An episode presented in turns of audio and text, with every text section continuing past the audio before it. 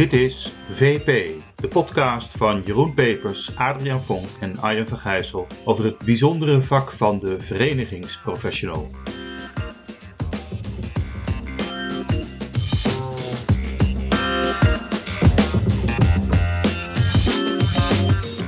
Welkom beste luisteraars van deze mooie podcast van de Verenigingsprofessional. Wij hebben ook vandaag weer een hele mooie gast in ons midden. Uh, dat is namelijk Jurien Koops. Hij is directeur sinds 2014 bij de ABU. Dat is de Algemene Bond Uitzendorganisaties. En ja, we gaan ook uh, met hem het gesprek aan om uh, van te leren. Kijken wat hij belangrijk vindt in zijn werk. En uh, ja, ik wil je hartelijk welkom heten, Jurien. Fijn dat je bij ons bent. Nou, dankjewel. Ja. Leuk om te zijn. Uh, leuk welkom. om mee te doen aan dit prachtige initiatief. Uh, wij dragen volgens mij allemaal de verenigingsprofessional een warm hart toe. Ieder vanuit zijn eigen expertisegebied en vanuit zijn eigen sector. Dus leuk om gast te mogen zijn. Ja, zeker. Ja, en ja, wij hangen het altijd op zeg maar, het gesprek aan een soort case die in het oog springt of een, een bijzondere gebeurtenis. Um, en bij jou uh, ja, sprong bij ons wel in het oog van hè, dat je heel erg bezig bent met over bestaande grenzen heen samenwerkingen zoeken. Uh, misschien dat je daar iets uh, over kunt vertellen. Ja, dat, dat, dat, is goed om dat te doen en leuk om te doen ook. Ehm, en daar zit ook wel een, voor een deel een belangrijke keuze en een belangrijke strategische keuze komt er achterweg. En die is misschien wel het best samen te vatten in één zin. Als je gelooft in een inclusieve arbeidsmarkt, dan moet je ook geloven in een inclusieve aanpak. En dat is eigenlijk de leidraad geweest. En als ik terugga naar waar is dit ontstaan? Dit is ontstaan een aantal jaar geleden. Toen wij een onderzoek deden onder de klanten van onze leden. Dus we deden niet een onderzoek onder leden, dat hebben we ook gedaan, maar we deden eerst een onderzoek onder de klanten van onze leden. Oké. Okay om ze te vragen aan welke producten en diensten zij op termijn behoefte hebben. En uh, dat beeld veranderde drastisch ten opzichte van datgene wat onze leden op dit moment aanbieden. Dus de tweede... Was je daarover verrast? Nee, want wij zitten in uh, de wonderenwereld van werk. En die wonderenwereld van werk die verandert verschrikkelijk snel. En onze leden zitten daarin in de voorhoede. En daarom hebben we de keuze gemaakt om eerst een onderzoek te doen onder de klanten van onze leden. Om te kijken wat beweegt er bij hen en tot welke veranderende vraag leidt dat bij hen. En die veranderende vraag van de klanten van onze leden gaat uiteindelijk ook leiden tot een veranderende vraag van leden aan de ABU. En zo is eigenlijk het balletje gaan rollen. Dus eerst een onderzoek onder de klanten van onze leden. Met andere woorden, hoe blijven onze leden op lange termijn relevant voor hun klanten? Ja, en als die vraag beantwoord wordt, dan is de volgende vraag: is hoe blijven wij op lange termijn relevant voor onze leden? En daar is eigenlijk deze hele exercitie uit voortgekomen. Wat hebben jullie gedaan? Wat hebben jullie concreet nou, wat, gedaan? Wat wij zagen is dat klanten andere vragen aan leden gaan stellen. En uh, toen we die vraag uh, vervolgens aan onze leden gesteld hebben, toen hebben we gevraagd: wat voor producten bied jij vandaag en morgen aan? We hebben ze twee vragen gesteld. Nee, eigenlijk drie. Hoe zag jouw productenportfolio er vijf jaar geleden uit? Hoe ziet jouw productenportfolio er nu uit? En hoe denk je dat dat er over vijf jaar uitziet? En wat we daarin zagen is een enorme verschuiving van alleen maar het aanbieden van een uitzendproduct naar diensten die ook gepaard gaan met detacheren, met payrollen, met reintegratie, met outsourcing, met opleiden. Een veel breder HR-portfolio wat onze leden aan willen gaan bieden aan hun klanten. En op het moment dat zij andere producten en diensten aan onze klanten aan gaan bieden, of aan de klanten gaan gaan bieden, gaan ze ook andere vragen aan ons stellen. En uh, dat heeft heel lang geleid tot de vraag binnen de ABU: moeten wij dat als ABU allemaal gaan bedienen? dat leidde bij ons tot de vraag: de ABU volgt zijn leden kan je de verbreding als organisatie zelf aan? Ja. Kan je hem aan? Wil je hem aan? Wil je dat? Past ja. dat ook bij je profiel wat je hebt? Past dat ook bij de statuur die je hebt in de markt? Past dat ook bij eh, de schaduw die je hebt? Uh, en dat is heel lang, niet lang, dat heeft bij ons intern tot de discussie geleid. Gaan we dat als ABU allemaal zelf bedienen? Of gaan we daar platforms voor oprichten? Of gaan we daar aparte takken van sport voor oprichten? Nou, dat, uiteindelijk was de conclusie bij ons dat moeten we niet alleen als ABU zelf doen. Daar moeten we aparte platforms gaan inrichten. Waar we leden van ons bij elkaar brengen, maar ook niet-leden bij elkaar brengen. Om gezamenlijk die dienstverlening op dat marktsegment te gaan ontwikkelen. En daar zijn wij uh, in de loop van 2017 mee gestart. Daar zijn we nu drie jaar mee op weg. En dat leidt er inmiddels toe dat wij op een aantal terreinen nu platforms hebben draaien. Waar zowel leden als niet-leden bij elkaar komen. En die hebben een hele ontwikkeling doorgemaakt. Ja, hey, maar dat is wel heel interessant. Dus je zegt eigenlijk van joh, wij hebben onderzoek gedaan naar onze leden, naar de markt. Daar komt uit van we hebben meer dingen te doen dat nu binnen uh, ABU past. En, en we zijn, uh, daarin, hebben daar een nieuwe vorm voor gevonden om in platformvorm daar een nieuwe vorm en inhoud aan te geven. Kun je ons meenemen naar het moment van dat je besluit dat te gaan doen? Wat was dan de afweging om dat buiten de bestaande ABU te gaan organiseren? Nou, daar zaten verschillende afwegingen aan, uh, lagen eraan ten grondslag. Uh, en die variëren van heel eng competitief tot heel erg op het profiel wat je als vereniging hebt. En om het heel eng competitief maar te maken, een van de voorbeelden is bijvoorbeeld ZZP, de zelfstandige. Die wordt in veel gevallen bemiddeld ook door intermediairs. Dat is echt een andere tak van sport dan uitzenden. En je kunt je voorstellen dat in een vereniging als de onze er leden zijn die zich echt nog puur tot hun kernactiviteit richten. Die zijn echt 100% uitzenders en doen er bijna niks bij. We hebben ook grotere spelers of nou ja, multidisciplinaire spelers die van alles wat doen. En dat leidde bij ons in huis al tot de discussie. Nee, maar als je met bemiddeling van ZZP, dat wil ik niet binnen de ABU hebben. Want dat gaat besmetten, dat leidt tot uh, branchevervaging, dat leidt tot concurrentie, vervalsing. Eh, om, om maar een, bestuursleden van, een van de bestuursleden van mij te, te, te citeren, die zei letterlijk in het bestuur, waar een ZZP'er werkt, kan geen uitzendkracht werken, dus ben ik tegen. En, ja, ja. Uh, zo praktisch. Dus toen moest je naar buiten. Toen moest je naar buiten. nou ja, zo praktisch kan het zijn. Uh, dus het is, het is, ja, dus dat is, uh, uiteindelijk hebben wij in huis daar de, de conclusie van getrokken. Het zou goed zijn als de ABU zich dan puur en alleen zou kunnen richten op het uitzenden. En dan gaan we voor die andere takken van sport, gaan we aparte platforms inrichten, zodat er ook geen besmetting plaats kan vinden, zodat de profielen van de onderliggende vereniging ook hartstikke zuiver en hartstikke uh, nou ja, transparant zijn.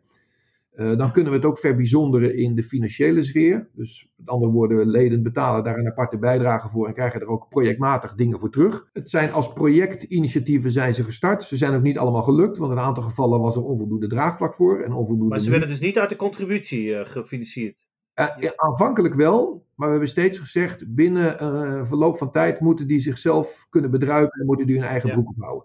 En daar hebben we een termijn van drie jaar aan verbonden en die termijn loopt nu af. En uh, nou, een deel daarvan is het gelukt en een deel daarvan is het nog niet gelukt. Uh, maar we gaan wel verder. En wie zit er in die platforms? Wie waren je participanten qua organisaties? Nou, dan moet je eigenlijk zo voorstellen, om het even eenvoudig te houden. We hebben platforms ingericht voor uh, leden en bedrijven. En dan moet je voorstellen, er is een platform voor werving en selectie. Er is een platform voor detacheren. Er is een platform voor ZZP-bemiddeling. Daar komen bedrijven bij elkaar. Soms leden van ons maar heel vaak ook gecombineerd met niet-leden. En die moeten gemeenschappelijk moeten die zorgen voor, uh, nou ja, wat gaan we doen? Is er voldoende financiële funding voor? Uh, is er voldoende draagvlak voor? Uh, hoe willen we het gaan organiseren?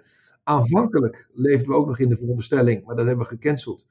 Of ge gedraaid eigenlijk, om dat vanuit de ABU allemaal te gaan bedienen. Ja. Met personeel, met mijn beleidsadviseurs. Ja, precies. Maar dat werkte niet, omdat dat toch verschillende marktsegmenten zijn. Het bedienen van organisaties die actief zijn met nou ja, iets als MSP, Master Service Providers, een aparte tak van sport in mijn, uh, in mijn sector. Ja, dat is toch echt iets anders dan uitzenden. En hier merkt je al, wat betekent dit voor de verenigingsprofessionals? De verenigingsprofessionals bij de ABU zijn helemaal doordrongen met het uitzenden. En het bedienen van een platform met bedrijven die niet specifiek uitzenden, maar andere takken van sport doen, vraagt een andere sfeer, een andere cultuur, een andere benadering. Daar merkt je al een eerste hobbel. Zit, zit dat op competentieniveau dan? Ja, ja, ja, ja, ja. Want beleidsadviseurs bij mij in huis ja. en heel vaak expertiseadviseurs zijn uh, thematisch. Uh, ja, kennis. En het inrichten van die platforms, een van de ervaringsgegevens die we al hebben, het opstarten van zo'n platform vraagt dat je met een groep ondernemingen van A naar B beweegt. He, van niets naar iets. Want er is niks en je moet iets gaan maken. En je moet gaan zoeken naar gemeenschappelijke belangen. Je moet gaan zoeken naar uh, drijvende krachten. Je moet gaan zoeken naar instrumenten en activiteiten die je op kan gaan pakken. Ja. Dat is iets anders. Dat Proces, maakt, ja. dat Maar maakt beleid dus eigenlijk tot een soort domeinmanagers die een groep ondernemingen onder hun hoede hebben. Dat is iets anders dan dat je bij mij in huis bijvoorbeeld het arbeidsrecht onder je hoede hebt. Of dat je de fiscaliteit onder je hoede hebt. Dat is een ander soort expertise. Ja. Ja. Hey, toch nog even, Jurien, naar, dat, naar, de, naar die keuze. Hè? Want even oneerbiedig gezegd, was het ook niet een beetje de weg van de makkelijke, makkelijkste weerstand, zullen we zeggen? Of de, de, de, de? Dus door het buiten ABU te plaatsen heb je die identiteitsdiscussie, heb je niet. Uh, uh, ja en nee. Maar dat heeft ook een beetje te maken met het feit dat de ABU heeft een hele sterke naam en heeft een hele sterke schaduw. En eh, omdat het zo'n sterke schaduw heeft, willen veel bedrijven of platforms niet in die schaduw staan. Om maar een voorbeeld te geven, ja, dit, is, dit is marketing-wise. Detacheringsbedrijven, daar hebben we een apart platform voor ingericht. Daar zitten bedrijven als Jot, Brunel, eh, DPA, dat soort grotere detacheerders. Die willen niet met de ABU geassocieerd worden. Want ABU staat voor uitzenden en uitzenden is een ander product in de markt dan dat detacheren is. Uitzenden is de, nou, laat ik zeggen, de, de, de, de, de minder gewaardeerde positionering ten opzichte van de detacheerders. Dus in een aantal gevallen zaten er ook gewoon echt spanningen. En Ja. ontstonden er ook als vanzelf spanningen in onze vereniging. En die zijn er nog steeds. Maar die maken het alleen maar voor mij extra uitdagend om het wel te doen. Want voor Ja. mij blijft staan dat op lange termijn moet ik relevant willen blijven en de continuïteit van mijn branche kunnen borgen. Hey, en hoe, hoe werden die platforms dan uiteindelijk wel ondersteund? Hoe, hoe, hoe kreeg je daar personeel voor of mensen voor? Nou, dat was een combinatie, hybride eigenlijk. Een deel gebeurde vanuit de ABU en een deel gebeurde met externe professionals die ik ingehuurd heb. Ja, ja. Die externe professionals die ik ingehuurd heb, die zaten dicht tegen de cultuur en tegen de belevingswereld van die onderneming aan. Dus dat voelde vertrouwd. Omdat dat mm, personen zijn die een beetje dezelfde taal van die ondernemers kunnen spreken. En ook op dat niveau kunnen levelen met die ondernemers. Ja. En voor een deel gebeurde het vanuit de ABU, hè, want een deel van de expertise is eh, het doen van onderzoek, is iets wat wij vanuit de ABU konden faciliteren. Het bouwen van een website is iets wat we vanuit de ABU konden faciliteren. Hè. Dat zijn dingen die wat minder gekleurd zijn aan eh, de specifieke sfeer en cultuur van dat, eh, van dat deel van de bedrijf, van de bedrijfstak. Dus dat werd Ja. hier bediend. Hey, Ja. En hoe eh, kijk je er, even een sprongetje naar het nu, zeg maar. Ben je, werkt het goed? ben je tevreden hoe het, eh, hoe het gaat? En, en wat is er voor nodig geweest om het eh, te laten draaien? Nou, ik, ben, ik heb mixed feelings erbij. Het, kijk, de, de grotere overtuiging die wij er nog bij hebben, en dat maakt het plaatje even wat completer, is dat wij als ABU heel sterk geloven in de vernieuwing van de arbeidsmarkt. En dat die arbeidsmarkt ook echt anders ingericht moet gaan worden dan dat die nu is. En dat we met een brede alliantie van partijen, want we zijn niet alleen platforms gestart, maar we zijn ook heel gericht de samenwerking gaan zoeken met andere verenigingen Mhm. om gezamenlijk te komen tot wat wij noemen de Alliantie van Werk. En die Alliantie van Werk is eigenlijk een vloot van verenigingen en platforms die gezamenlijk staan voor vernieuwing van de arbeidsmarkt en inclusiviteit van de arbeidsmarkt. Maar dat is lobby. Hè? Dat, dat is je, je visie op hoe het anders moet in, in Nederland qua wet en regelgeving. Ja, daar zit, daar zit heel sterk eh, een stuk lobby achter, daar zit heel sterk overtuiging achter en daar zit heel sterk achter dat je daar dat inclusieve denken nodig hebt, omdat je er exclusief als één vereniging apart steeds minder in de melk te brokkelen hebt. En ik geloof daar heel erg in de kracht van de samenwerking van partijen in de keten. En vandaar ook dat wij los van de platforms ook een samenwerking gestart zijn met aanpalende verenigingen die dicht tegen onze belevingswereld aanzitten. Wij zijn een alliantie gestart samen met de NETO, dat zijn de particuliere opleiders. CEDRIS is sociale werkvoorziening. OVAL is de wereld van de outplacement. Dus wij zijn niet alleen platforms gaan inrichten, maar we zijn ook gericht de samenwerking gaan zoeken om gezamenlijk een boodschap in Den Haag achter te laten. En, En, en de MBBU, jouw jou, jou, jou, jouw conculega, zeg maar. Ja, de MBBU hebben wij in het begin eh, nadrukkelijk gevraagd of ze mee willen doen in deze samenwerking. Ja, Eh, en die hebben in het begin aangegeven dat ze daar eigenlijk weinig hel in zagen. En dat ze liever nou, de route bewandelen die zij nu bewandelen. Eh, dus we hebben in het begin een paar keer gesprekken met ze gevoerd. En uiteindelijk hebben zij de keuze gemaakt om eh, nou, ja, eh, hun eigen route te bewandelen. Ja. Maar wij geloven heel erg, en ik geloof heel erg in eh, de kracht van de samenwerking die je ook nodig hebt als vereniging. Om samen met andere verenigingen en steunzenders een grotere stem in Den Haag te hebben. En hoe kon jij je, je leden meekrijgen? Want je zei in het begin, we hebben als, als bureau dat, we hebben in ieder geval binnen ABU dat bedacht. Mhm. Neem maar met een deel van het bestuur of met het bestuur, maar hoe krijg je dan je leden mee met zo'n stap? Wat, wat, hoe, waar zijn we onmiddellijk enthousiast? Of? Nee, nee, zeker niet. Eh, en daarin heb je natuurlijk koplopers en je hebt een peloton en je hebt een groep die in de staart zit. Ja. Eh, kijk, de koplopers zijn bij mij de ondernemingen, dat zijn zeker niet altijd de grote, die vernieuwend in die markt actief zijn. En die ook doorhebben dat klanten andere vragen stellen en zij dus ook andere dingen doen. Eh, die koplopers hebben we wel dicht naar ons toegetrokken. Dus we hadden echt wel een aantal steunzenders in de branche zelf en ook deels in het bestuur eh, die hier heel duidelijke voorstander van waren. Ook het bestuur was er een eh, duidelijke voorstander van. Maar wel met de kritische ondertoon van eh laten toegevoegde waarde zien. Zorg ervoor dat het zich in een periode van drie jaar tijd ook zelf kan gaan bekruipen. Als het niet werkt, het is in die zin een beetje trial and error, eh, agile, eh, dan stoppen we ook gewoon weer met een aantal platforms. Dat hebben we ook gedaan, omdat daar gewoon onvoldoende power in, eh, in terugkwam. En in die zin is het echt een beetje innoveren, zoals moderne ondernemingen dat ook doen. Echt buiten je organisatie ook, ook de kans te geven om te groeien. En zit daar meerwaarde in? Nou, een van de platforms is inmiddels uitgegroeid tot een eigen volstandige vereniging.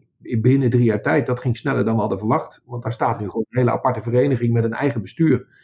En met een eigen begroting en een eigen budget en eigen doelstellingen. En is dat Ja. goed dan? Want, want dan ben je hem kwijt, toch? Hmm. Of niet? Nou, kijk, dan, nou, kijk, daarom vinden we die alliantie ook zo belangrijk. Dat we de verenigingen en de platforms die bij elkaar zitten, uiteindelijk ook wel in die alliantievorm bij elkaar houden. Ja. En eh, wij spreken nog, hè, we hebben periodiek overleg met al die verenigingen en platforms in, in de alliantie van werk, zoals we dat noemen. Ja. En daarin zoeken we elkaar echt bewust eh, een paar keer per jaar op. Hey, eh Jurjen, wat, want dit is echt een hele ontwikkeling geweest, hè, waar je de boel dus eigenlijk veel meer open hebt gegooid op allerlei manieren. Veel meer die, die verbinding hebt gezocht. Eh, ehm, maar dat is dus ook een ontwikkeling voor het bureau, hè? Om dat dan inderdaad eh, te kunnen organiseren, te faciliteren, mensen mee te nemen. Wat, kun je daar iets over zeggen van hoe dat dus ook in de werkzaamheden of wat mensen moeten kunnen, of moeten doen, hoe, dat, hoe die ontwikkeling is gegaan? Ja, dat kan ik wel. Kijk, in het begin was dat echt zoeken. Omdat het eh, uiteindelijk van beleidsadviseurs veel meer ondernemende domeinmanagers maakt. Eh, en dat is echt wel een ander competentiegebied dan wat de meeste verenigingen in huis hebben. Overigens is dat iets wat ik nu ook binnen de ABU zelf zie. Het is niet iets wat alleen speelde toen we met die Bij platform. die allianties. Nee. Ook binnen de ABU zelf eh, hebben wij nu ook in een aantal echt domeinmanagers nodig. Die, die met een groep leden op pad kunnen, die iets van A naar B kunnen brengen. Ja. Eh, en die, die op een ondernemende manier, eh, anders dan alleen met hun pure inhoudelijke expertise, naar hun eigen rol kijken. Dat is blijvend. Dat is niet, eh, was niet alleen in Is dat- die Is versneld? Is dat versneld door je platformaanpak? Hè? Dat je het buiten je ABU-omgeving om een platform hebt ingericht, platforms. Daar ga- zag je, hé, hey, ik heb eigenlijk andere mensen nodig. En vervolgens kwam het weer terug binnen de ABU. Die zegt van, hé, hey, dat die manier van werken, dat is eigenlijk wel eh, the way to go eh, voor een deel Ja. eh, van ons werk. Het heeft het zichtbaar gemaakt. Het heeft het versneld. Het heeft het soms ook pijnlijk gemaakt. Want eh, voor sommige mensen was dat wel iets en voor andere mensen was dat niet iets. En eh, een heel mooi Heb je voorbeeld. afscheid genomen van mensen? Nee, Zijn er nee, mensen dus... nee, nee, Nee. nee, nee, nee, dat is eh, niet aan de orde. Maar ik vind een mooi voorbeeld wel toen we met de platform starten. Eh, toen hadden we een sessie met eh, ook de medewerkers eh, in hoeverre ze ook bij die platforms betrokken wilden zijn en die rol als platformmanager of domeinmanager naar zich toe wilden trekken. Nou, er waren een aantal die daar ook een vinger voor opstaken. Maar een van de eerste vragen die ze stelden, is daar een format voor als je zo'n plan gaan maken? Maar dat, dat, dat schetst al heel sterk dus de cultuurclash. Dus eh, een voorgeschreven programma om uit te voeren versus een ontwikkelterrein om samen met je leden te gaan ontginnen. Ja. Nou, dat treffender had ik het eigenlijk toen niet kunnen eh, aantrekken. Nou, maar een goed format, eh Jurjen, dat is wat waard hoor. Dan, eh, ja, Ja, het format is een leeg Inmiddels velletje. is het er wel hoor. Inmiddels is het er wel. Het Ja, format. vast en zeker. Nee, we hebben ook door de schade en schande zijn we er wel wijs door geworden. Maar wij zijn, eh, dus in die zin heeft het het proces eh, zichtbaar gemaakt, het heeft het proces versneld. En het maakt duidelijk dat wij nu voor het ontwikkeling op dit soort terreinen ook andere competenties vragen dan de puur inhoudelijke competentie. Ja. We zijn ook gaan werken met mensen van buitenaf, eh, die van nature dat meer in zich hadden en dat ook leuk vonden. Dus het waren zelfstandigen die we ingehuurd hebben. En voor een deel eh, bedienen we het nu nog steeds met de behulp van zelfstandigen. Dus het is wat verder van de ABU-werkorganisatie afkomen te staan. Ja, ja. Dus jij werkt ook met een soort flexibele schil. Dat zou ik ook wel verwachten van een baas van de uitzend. eh, Ja. Ja, heel nadrukkelijk, eh, ja, heel nadrukkelijk werken we daarmee. Het zijn een aantal ZZP'ers eh, die we daarvoor inhuren. Hey, waar ik zelf wel benieuwd naar ben, Jurien ook, is, jij hebt zelf ook een, een eh, flinke carrière gemaakt bij de ABU zelf ook. Hè? Dus je, je hebt, voordat je directeur werd, een aantal andere jobs gedaan. Eh, Stel, je, je, je, je, je bent nu een verenigingsprofessional, zo'n beleidsadviseur, of, en je wil ook directeur worden. Wat voor, wat voor eh, advies kun je dan eh, geven? Ja. Dus hoe, hoe, hoe maak je zo'n carrière eh, eh, eh, ontwikkeling? Hoe doe je dat? Ja, en een beetje snel graag. Dat ook, hè? Want dat nog willen we in, in, in drie jaar tijd. Ja, nou, iets langer. Nee, kijk, uiteindelijk, uh, de inhoud is één, maar de inhoud is niet doorslaggevend in het werk wat je bij verenigingen doet. Uiteindelijk is het goed kunnen managen van processen en uh, het goed kunnen inspelen op relaties uh, is belangrijker dan puur alleen de inhoud. Er werken bij verenigingen heel veel inhoudelijk gedreven professionals, die op hun vakgebied absoluut zijn. Ja. Maar wil je uiteindelijk doorgroeien in een leidinggevende rol binnen een vereniging, dan moet je ook uit andere vaatjes gaan tappen. En dan is een hele goede, scherpe maatschappelijke antenne bij ons van belang.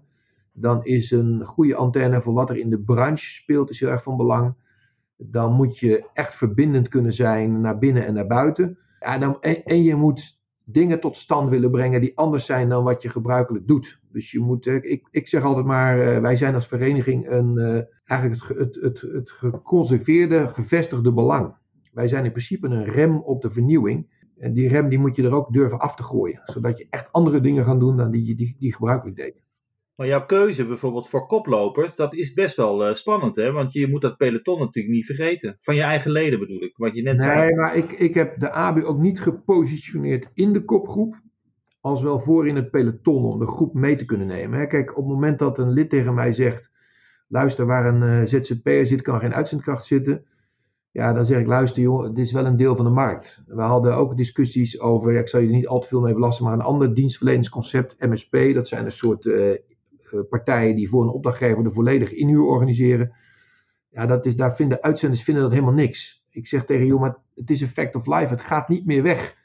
De platforms waar nu mee bediend worden, die gaan ook de platforms als uh, Uber en Temper en dat soort, die gaan niet meer weg. Ik zeg wel eens tegen leden gekscherend, ik doe maandag het, het internet uit en dan is het weg. Ik zeg, dat gaat niet gebeuren. Dat is er gewoon. En je kunt het maar beter uh, dicht bij je houden, zodat je er uh, mee kan afstemmen en dat je ermee kan schakelen, dan dat je het van jezelf vervreemdt. Maar er zijn leden bij mij in huis die zeggen, joh, uh, killen die handel, killen die nieuwe markten. Ja, dat gaat gewoon niet gebeuren. Nee. Nou, hey, en jij, jij zegt dus ook van uh, zo'n mooie, van uh, wij zijn eigenlijk de rem op, op vernieuwing. En, en dus komen die processkills, uh, die zijn super belangrijk om dat proces van die vernieuwing wel los te krijgen.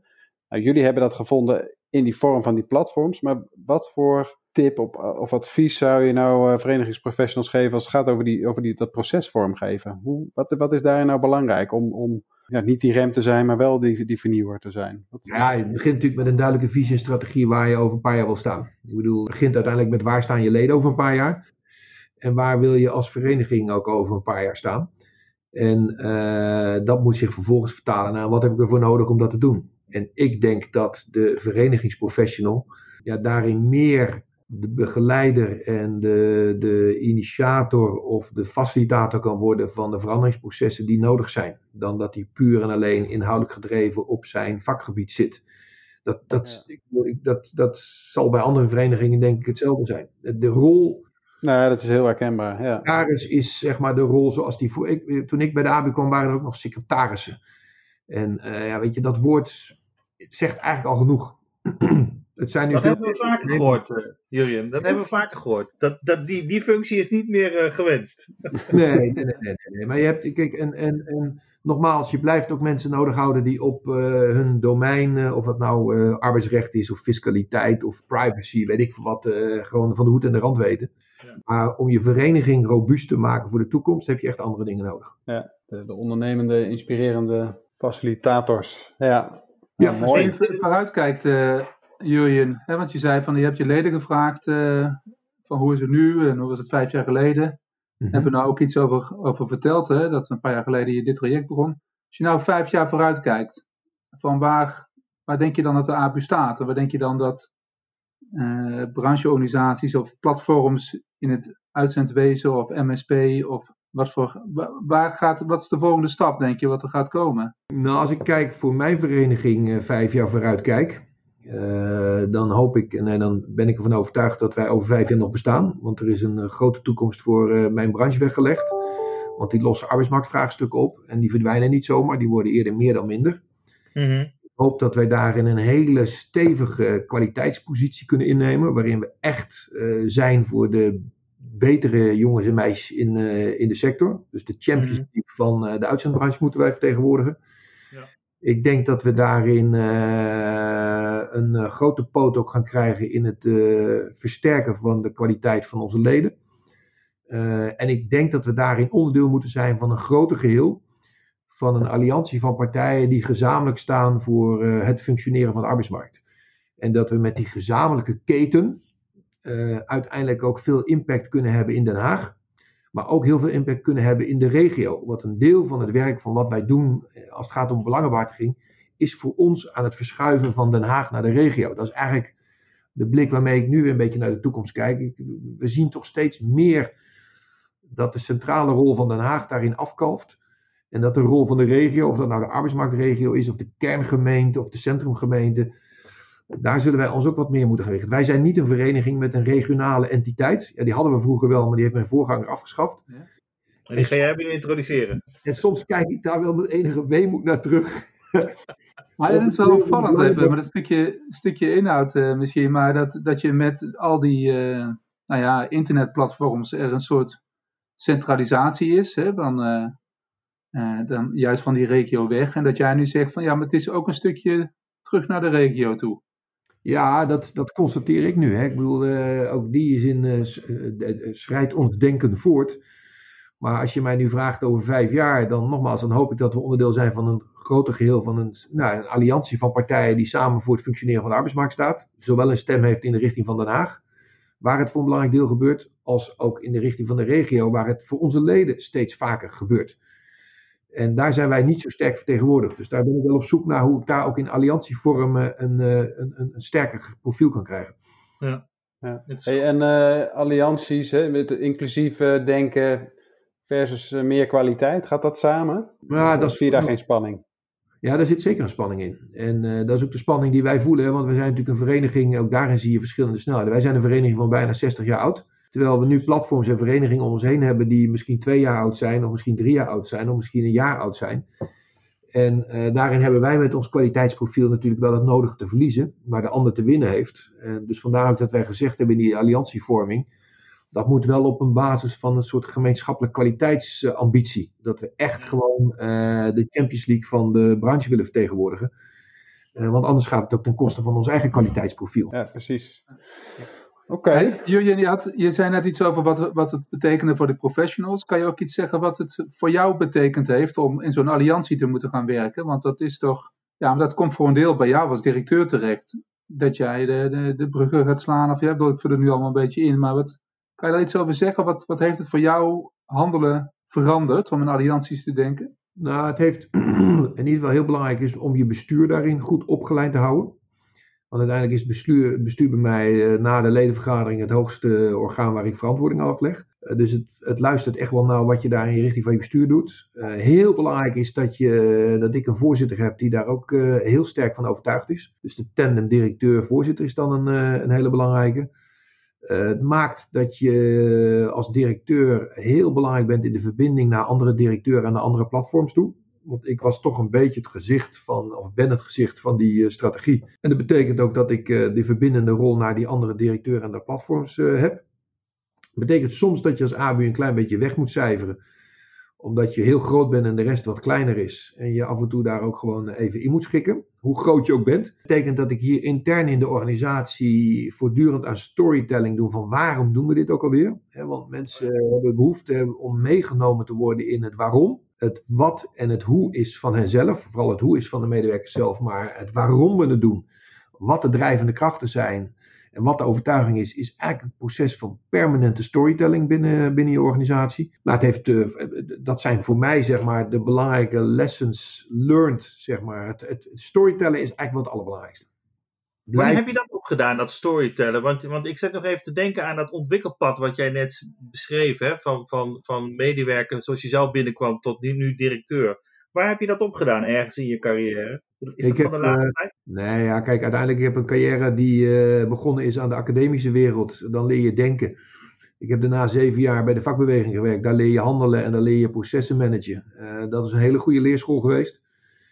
Uh, ik heb drie jaar bij een commerciële club gewerkt. Dan leer je een beetje de taal van de sector verstaan. Dus ik heb bij een van onze leden gewerkt, net lang genoeg om te beseffen hoe ze denken en dromen en handelen.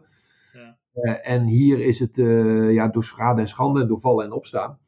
Uh, maar nogmaals, je moet uit de inhoud durven te stappen. En uh, ook naarmate je ouder wordt, ook steeds meer op je gevoel durven te acteren. Ik ben nu begin 50 en dan moet je echt wel op je gevoel gaan acteren. Oh ja? ja, dat hoort bij het groeiproces. Meer intuïtie gedreven. Ja, uit, huh? uitgaan van je intuïtie. Ja, uitgaan van je intuïtie, uitgaan van je onderbuikgevoel en uitgaan van uh, ja, eigenlijk vertrouwen dat dat een goede raadgever is. En dat leer je, dat iemand van 32 is dat een heel stuk moeilijker dan iemand van begin 50. Maar dat, dat is on onbewust bekwaam, hè, ben je dan? Ja, gewoon, Wat zeg je? Onbewust bekwaam.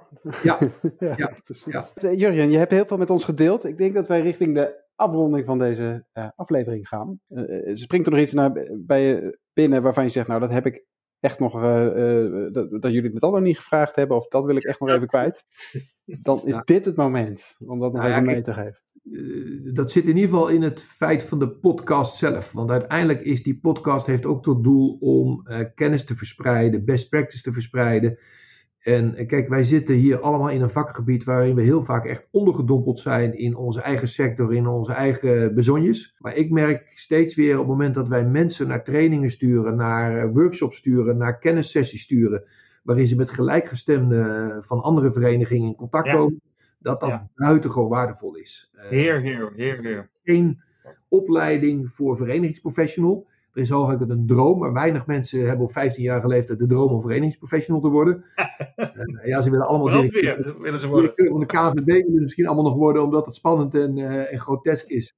Maar directeur van de EDES of van de ABU of van Bouwend Nederland of LTO, daar dromen weinig jongeren van, denk ik. Nee. Maar dan is het dus des te belangrijker dat je de mensen die je bij jou in huis haalt, dat je die heel snel in verbinding brengt met anderen. En daarom is die podcast ook zo goed. En daarom zijn uh, al dat soort initiatieven ook gewoon zeer aan te bevelen. Nou, leuk dat, je dat zegt. Een hele mooie afsluiter. Daar eh, kunnen wij alleen maar ja-naam op zeggen. Dus uh, super dank uh, voor je bijdrage, Jurjen. Ontzettend leuk en leerzaam wat je met ons gedeeld hebt. En nou, bedank ook de luisteraars voor het luisteren. Tot de volgende.